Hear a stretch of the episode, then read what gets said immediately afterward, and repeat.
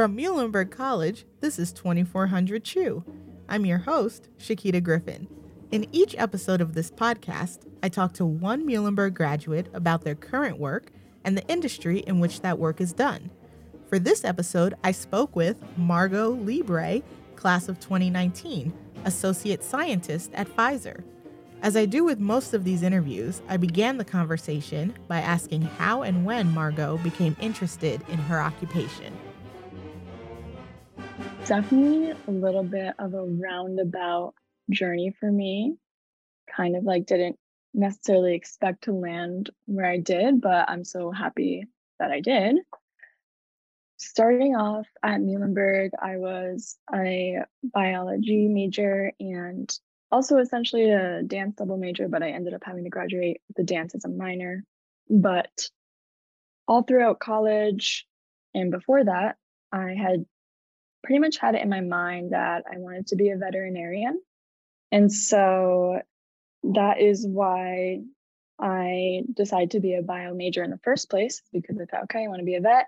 That's what I have to do, be a bio major, but also wanted to keep dancing. And that's why I pursued Muhlenberg in the first place because I could do both those things. So, anyway, yeah, I followed all the steps to being pre vet. I was in the pre vet club, I was co president of the pre vet club.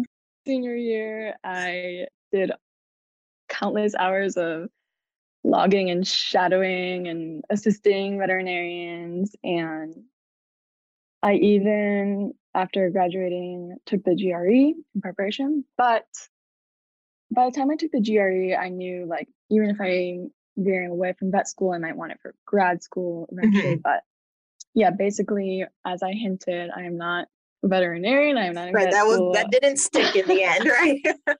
yeah, basically, I I it originally started out as just such a strong love for animals and also was always interested in the natural world and in science as a little kid. It's always like collecting bugs and all that kind of thing. And so that's what that's what landed me there in the first place. But basically, um, the more I spoke to veterinarians, the more I shadowed them, and the closer and closer I got to, okay, it's time to, for me to apply the more I had a little voice in my head that was like, something is just really not sticking for me. Like, I feel like 80% there that this is what I want. This is like hitting a lot of points that I want. You know, it's the animals, the science. But if you're not 100%, I'm like, let me not go full force and apply to do this for the rest of my life, basically. So yeah, I had some hesitations. I after a lot of my clinical shadowing, I just felt like, I don't know, it just wasn't everything I thought it was going to be. It felt sure. really repetitive. And a lot of the vets I spoke with, to be honest, they weren't super happy in their career. And it was really solid, candid advice that I took from them. A lot of the veterinarians I connected with were through the through the pre-vet club, but through the career center who helped nice. us bring in people. So that was really awesome. And yeah. I ended up connecting with one of them, Dr. Susan Ackerman. She's Muhlenberg alum. Then she went to Cornell for vet school, and I ended up keeping in touch with her and in conversation was just like, yeah, I'm feeling like not positive about vet school, but I'm still interested in animals. And at this point, I was also interested in research, specifically wildlife research, because the study abroad program I did in school was all about that. I was in Tanzania with the School for Field Studies and I was studying wildlife for four months. And then the last month was an intensive research portion. And I was like, I love this. This is amazing. So I just like had these little pieces of like, okay, I loved the I loved animal research and I'm loving vet work less and less. Like, what do I do? And so I was talking to Dr. Ackerman and she invited me to this weekend at Cornell. I think it was sort of like an alumni weekend that she had where it was a conference for veterinarians. And she was like, why don't you come? They have so many other programs at Cornell too. Like you can speak to people who do PhDs and all sorts of other things and get some more advice on career path. So that's what I did. So it was really amazing, amazing connection. So appreciative that she invited me to join her for this. So I'm so appreciative to her. In the end, yeah, I spoke to a lot of those people and they said, yeah, I mean, if you want to do like animal research, you you can be a veterinarian, some veterinarians do that, or you can not. You can do PhD, you can get a master's, or you can just start working in the field and like see see certain things that you like and right. So a lot of options. Of course, a lot of options. And I was a little overwhelmed. I was getting a little bit of option overwhelm. and um, I was like, okay, okay, this is all good information, but I'm just like not really ready to make any certain decisions yet. At this point, I was also I was teaching dance at this point, doing some other stuff.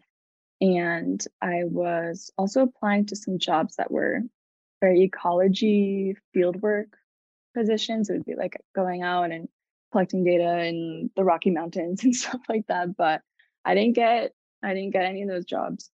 Then after that, my classmate from Muhlenberg, Ariana Leonetti, she messaged me one day and was like, "Hey, my team at she's working here eight months before me, and she was like, my team at Pfizer is hiring. I think would be a good fit for you. Just think about it." And okay, yeah, I'll think about it, but like lab work in that sense wasn't it wasn't really on my radar mm. of like where I wanted to or I thought I I would be. I liked research eh, but in the context of like being outside and and like studying animals that's like what I had had it so far. But I was like, yeah, let me think about it and then the more I thought about it, the more I talked about to her about the position, I was like, yeah, you know, actually this might be a really interesting way to get some great experience yeah learn learn a lot of things it's a really cool place to be at that time it was uh, last may 2021 so they were mm-hmm. just they had been doing a lot of pandemic work of course and like yeah this is this is a cool place to be to be research infectious diseases i'm in, right. i'm still interested in those things um and i'm interested in the big picture of my future of like pivoting infectious diseases towards like graduate programs where I study those that are transmitted from wildlife to humans. Sure. Like so there's still um, connections there, definitely. Course, there's still connections. And I feel like what I'm learning what I'm doing is is really has become so relevant to me in ways that I never imagined it to be. So yeah, that was a really sorry, very long way no, but, I, I mean, what I love, there's so many points about you sharing that that I love. You know, first, it's a non-linear path, as so many are. You know, I think so often when you're in college, just like you, you started thinking, okay, here's my journey, here's my path, and then things change along the way. You have new experiences, and it can very much alter your course. I also love the Muhlenberg connections, of course, that you were able to share and how the Muhlenberg network was able to have an influence on you and and help you in, you know, kind of finding this role and opportunity. You know, and then I love too that again, although it's not what you initially envisioned, it still has all of these connections to your interests and is preparing you potentially for graduate school or whatever may come next. So, you know, again, thank you for sharing that. It really I, I, I love getting to hear about these journeys because everyone's mm-hmm. is unique and you know sometimes so filled with the unexpected. Mm-hmm, totally, and and I think we can't like underestimate the value of taking a step back. Yeah, and and and taking some time to rest and evaluate. Okay, where do I move forward? I have this degree. I did all these things. I was chugging along, but you don't have to continue on exactly where you we're even it doesn't matter how much time how much shadowing you put into it right. um yeah i had somebody reach out to me on linkedin actually yeah i'm a Muhlenberg student nice. and um she was like i'm i'm pre-dental but i'm not sure. And i said like just just like take a some time to rest. You don't have to. You still might want to but yeah there's there's just so many options that you may never have possibly been aware of right. at in high school when you made that decision or even in college. There are so many jobs that you can have within for sure and you know i also love that you mentioned the shadowing in the career center of course it's something that we're always encouraging students to do early on because it does give you more time to pivot or try different things so that you're not so far into your academic journey you know before perhaps saying, maybe this isn't what I thought it was going to be, or maybe this isn't a fit. So, mm-hmm. again, I, I loved your story that you're able to share. Thinking about your current work, is there such a thing as a typical work day? Can you give us a sense of what your work entails, especially again, considering that audience of a current student who might have no idea what an associate scientist does? I would say there's definitely a typical day. My my days are very regulated and standardized, I would say. So let me zoom out a tiny bit and like provide a bigger picture of what I work yeah. on. I work in a, the bacterial vaccines group, and there are a lot of different vaccines that are being worked on, but my team tests a vaccine called Prevnar. And Prevnar is a vaccine that protects you against Streptococcus pneumoniae, which is a bacteria that can cause all sorts of diseases that we call pneumococcal disease. You know, the one people think of is pneumonia. So it does, it can cause bacterial pneumonia, but it can cause a lot of other different things, even blood infections, brain and spinal cord infections, ear infections, nasty eye infections. So, yeah, a lot of people don't know that they've even had this vaccine. Maybe that children are getting it. But yeah, so this is this is a vaccine against this bacteria that causes some nasty diseases. So, what my job is is basically a a data collector. Okay. I so I'm supposed to collect, I collect data every single day that gets sent out to people who combine reports and statisticians who make sense of the data and ultimately gets sent to the FDA or various biological authorities. So I do this. The data collecting is by running a test that we call an assay. And it's a two day period. And the assay, the purpose of it is to simulate in a lab setting the immune response that, that you would have in the human body if you are vaccinated with Prevnar and then are infected with strep pneumoniae bacteria. So, yeah, I spend about 80% of the 75, 80% of the day in the lab.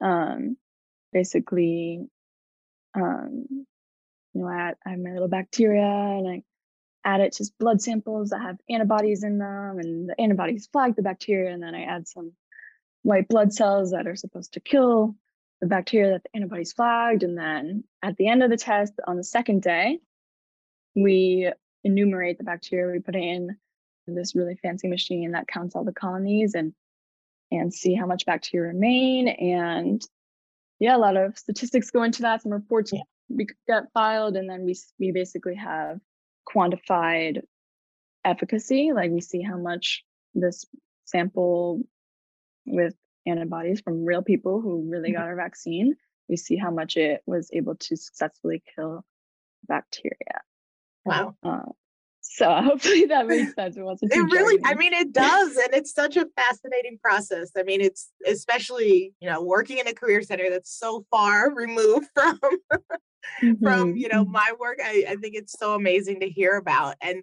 you know when you think about that work, so you know, like you said, regimented, a lot of data collection, you know, a lot of precision needed. Um, so, what are the skills that make you successful in the role? Like, both when you think about hard skills, whether it's tech or machinery that you've had to learn, and your soft skills, what is it that makes you successful?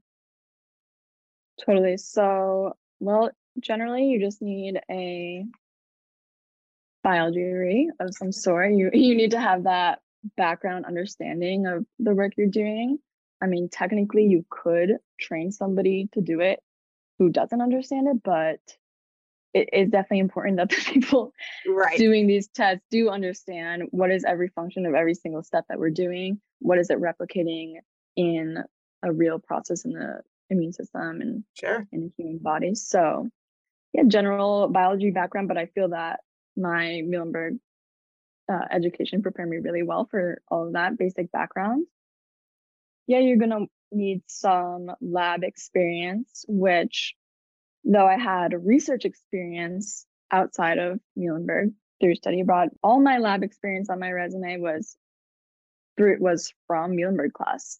So any um, especially upper level bio course that had an associated lab, organic chemistry, microbiome, biochem, where you practice some like semi-sterile techniques. You you just learn the basics of not not touching what you're not supposed to right. touch. And, um, like basic you, lab etiquette, right? yeah, basic lab etiquette. You definitely want to come in with um, how to use different types of pipettes. Like it just it's just basic things that you maybe think that you gloss over, but it is important to come in here having held a pipette before, of course.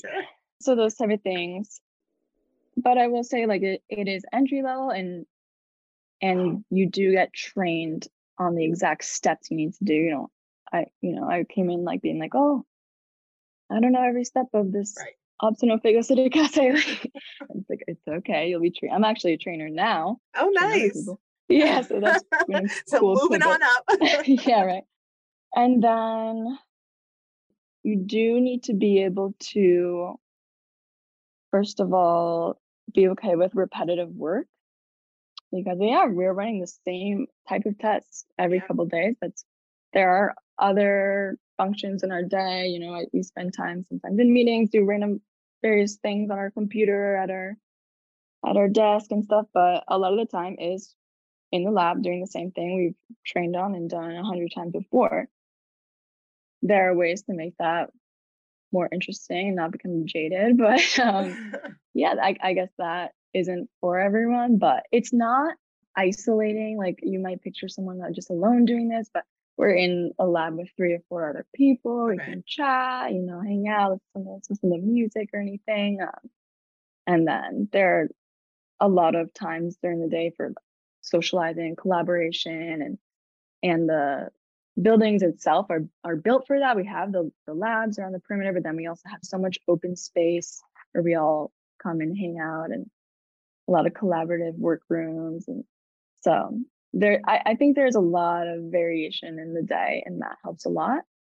What we definitely look for is people who are willing to volunteer for like those extra little tasks. Okay. uh, so just someone who someone who's willing to. So some taking initiative, right? Like exactly. Yeah. Taking initiative because it definitely takes a village to run the team.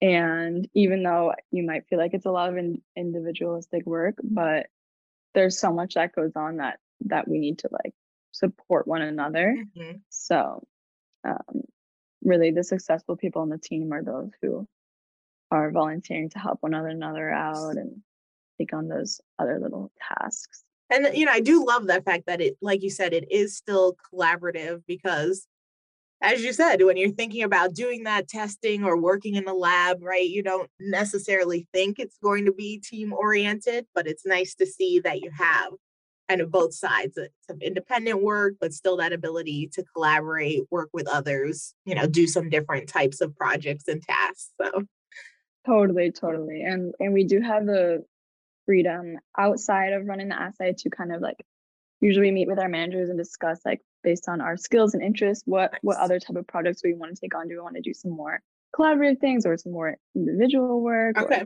how, how else we want to fill our time yeah so that's really nice. cool and so you mentioned, you know, the pandemic. So I want to ask you this question kind of on two sides, right? Thinking about how the pandemic has affected your work, both from, you know, knowing how people are working hybrid, remote schedules, you know, but you being in a lab, has it changed the flexibility that you're able to have? And then, of course, from that industry side, how the pandemic has affected the projects you're working on. One thing I have learned in this process is that working in the lab, you're you're never going to be work from home. Right. pretty, pretty much. Um, Unless you have a sterile lab at home with multi-million dollar equipment, right? Not going to work. Right. So I, I think a lot of people in whatever jobs they've been in the last two, three years, they've realized and decided it's really important for them to be able to do either hybrid work or work from home Um, so I, I guess it would be something to consider that knowing this field is very much in person, but um, well, at one point when the numbers were high on site, we had to go, each team had to be at 50% in person on any given day. So half the team was split up. Okay. Um, every day we were either at home or or on site. And there you know, there's there was some stuff that we could do from home, some like data reviewing type of things. But I actually learned from that that I really disliked the days when I was home Okay. doing where I I learned that I really like to be in person. I I really like to see other people during my day and Yeah.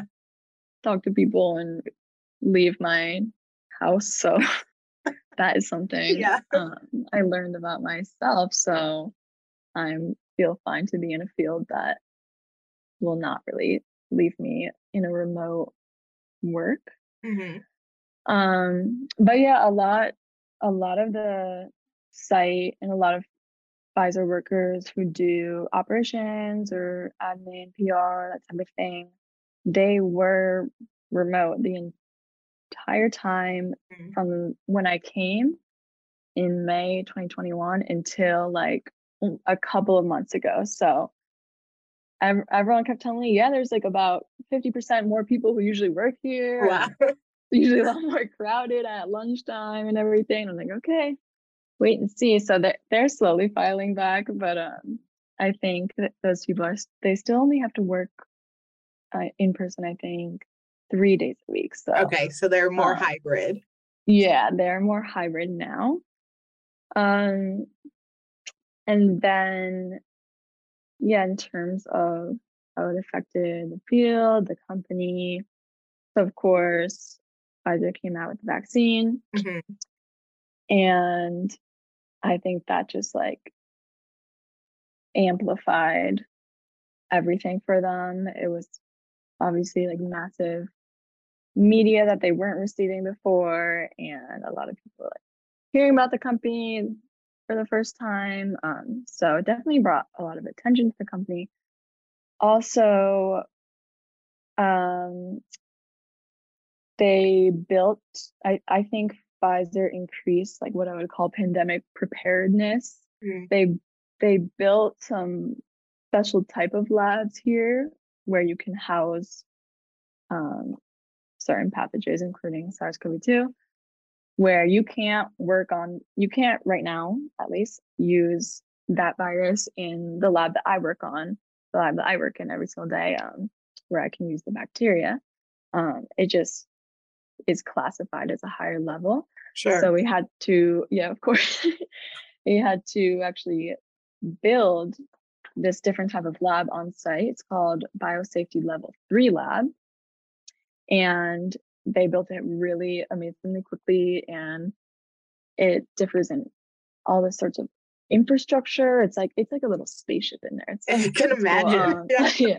There's really special has to be special ventilation systems and of course you have to wear different PPE and there. You have Mhm. to wear, you know, a full Tyvek suit and a respirator. But actually that's been interesting for me because my team got the opportunity to cross train on going in that type of lab if we wanted to, because they kind of had to, out of thin air, invent like COVID team. Okay. Yeah. Um, and so they needed some help. So I signed up and I got the opportunity to get that training of and clearance of how to work in that lab, how to wear the respirator and Mhm. yeah, the different things that go with that. So that's been a really cool experience and training that I wouldn't have gotten to receive. And Right. it's unique because a, not a lot of companies or universities have this that level lab. So Mhm. it's a really cool training that I got to have. So Yeah, I mean, definitely a positive that came out of the scenario because that, yeah, sounds like a pretty amazing experience to be in that high level lab. I mean, really talk about hands on, right? Working with uh, these pathogens and and towards the solutions. Very cool. mhm. You know, when you're thinking about your role would you be able to identify, you know, a most challenging portion and a most rewarding piece? Yes. Okay. Starting with rewarding. Okay. I think it's so exciting to be on a team where I get to work towards and see. I've already seen in the time since being here FDA authorizations of the updated vaccines that I'm working on. So that is so cool to see all of that come to fruition and all the data that people collect on my team to to see what happens in the big picture where it gets sent to the FDA and they read through it for a long time and then they send out a statement saying yes we authorize this use of this vaccine for Right. this or that demographic of people and that is so cool because first of all you you know in any given vaccine maybe you see an authorization it, it you takes like 10 12 years or something so it's highly possible to like not see that in your whole Right. Career of being in a certain place and i just came in a lucky time where Yeah. where it got authorized but that was No, but I mean that's really so cool. cool. Talk about like seeing again that direct impact of your work. So yeah. Totally. And it and it's good to like get that big picture sometimes of like, okay, yeah, sometimes it's tiring to just do the same thing, but it's like this really goes somewhere and it helps mm. millions of people. So that's really cool. And also another rewarding thing is is I think it's so cool to like see on the news when they're talking about things that either my team or other colleagues and other groups um, on my site that I know that they've been working on. And that's also really big perk is to be like, oh, look at you all go. Yeah. Talking about this in the news right now. Well, Very cool. yeah, that's super cool. Um, so that's that's really rewarding. There's so much rewarding about this job to me. And then challenges. One challenge is there are periods throughout the year that are so busy when we're working on various clinical trials and we're having to meet deadlines and it's just nonstop. And then there are other periods where it it's a lull. We're just doing internal development work. Things really slow down. So it it can be hard to like switch gears and like, so busy at one point and then okay, wow, I have a lot of downtime today. Like not sure what to do there. Um, but there, yeah, I, I I learned to like take advantage of some of the really cool things that are offered through Pfizer. So one thing is they offer mentorship and Nice. you can apply to be matched to a mentor. And so I talked I did this, I got a mentor and I asked him like I'm I'm so busy and when we're in that busy Sure. period, but then I I need more. I don't know what to do with myself when we're in the lull.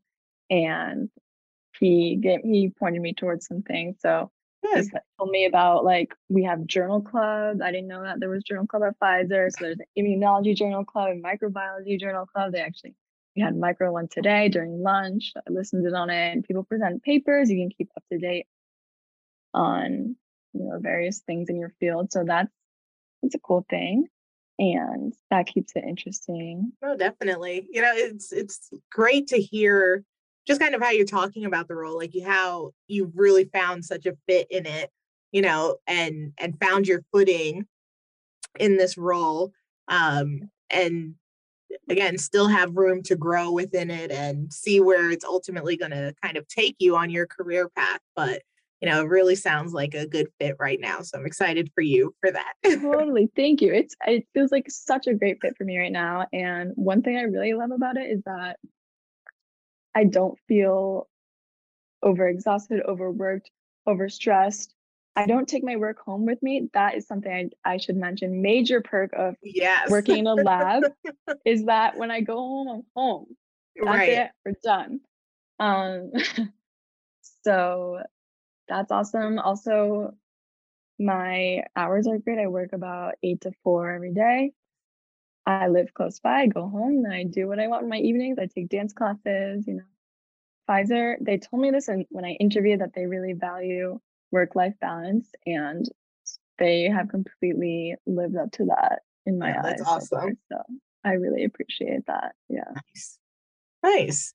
And so, you know, as we're sort of wrapping up here, what advice or guidance would you give to somebody who's interested in doing the work that you do? I would definitely say connect. I'm sure this is the advice everybody gives. Um, I think like I don't know if uh, some, five years ago, if someone were to tell me that, I'd be like grown. I'm like, no, I hate making connections. It's so hard and sounds so scary. It's really not. That's the thing. Is once you start doing it, you realize that okay, you can reach out to someone the worst thing that they can do is A, say no, or B, not answer. Right. and the best I can get out of it is so much. I like everything I have is through various connections that I've made, and I'm so grateful for that. Other advice for students in general, though, is this is what I feel like, though, from a Muhlenberg takeaway for me was like, you can do it all Nice. and like you can for me that meant like you can study biology you can study dance you can also study abroad. You can graduate on time. And i really wanted to be able to like emulate that in my like quote unquote real life and continue in a career in biology and still have dance in my life in a meaningful way. And i'm still able to do that. I i still i take dance classes. I'm doing a little bit of performing. I'm in a Nutcracker. awesome. yeah, so that's really really cool. Um, and to take advantage of the resources you have as a student, like your advisor, my advisor, Dr. Angar in biology, was such a great mentor to me, and really like all of the dance faculty, such a supportive community. So there's so much there just recommend to try your best to use it.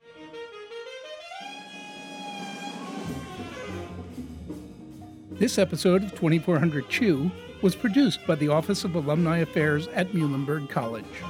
It was recorded remotely and engineered in the studios of WMUH Allentown, Pennsylvania. Our opening and closing music, from Cowboy Bebop, is performed by the Muhlenberg College Jazz Big Band.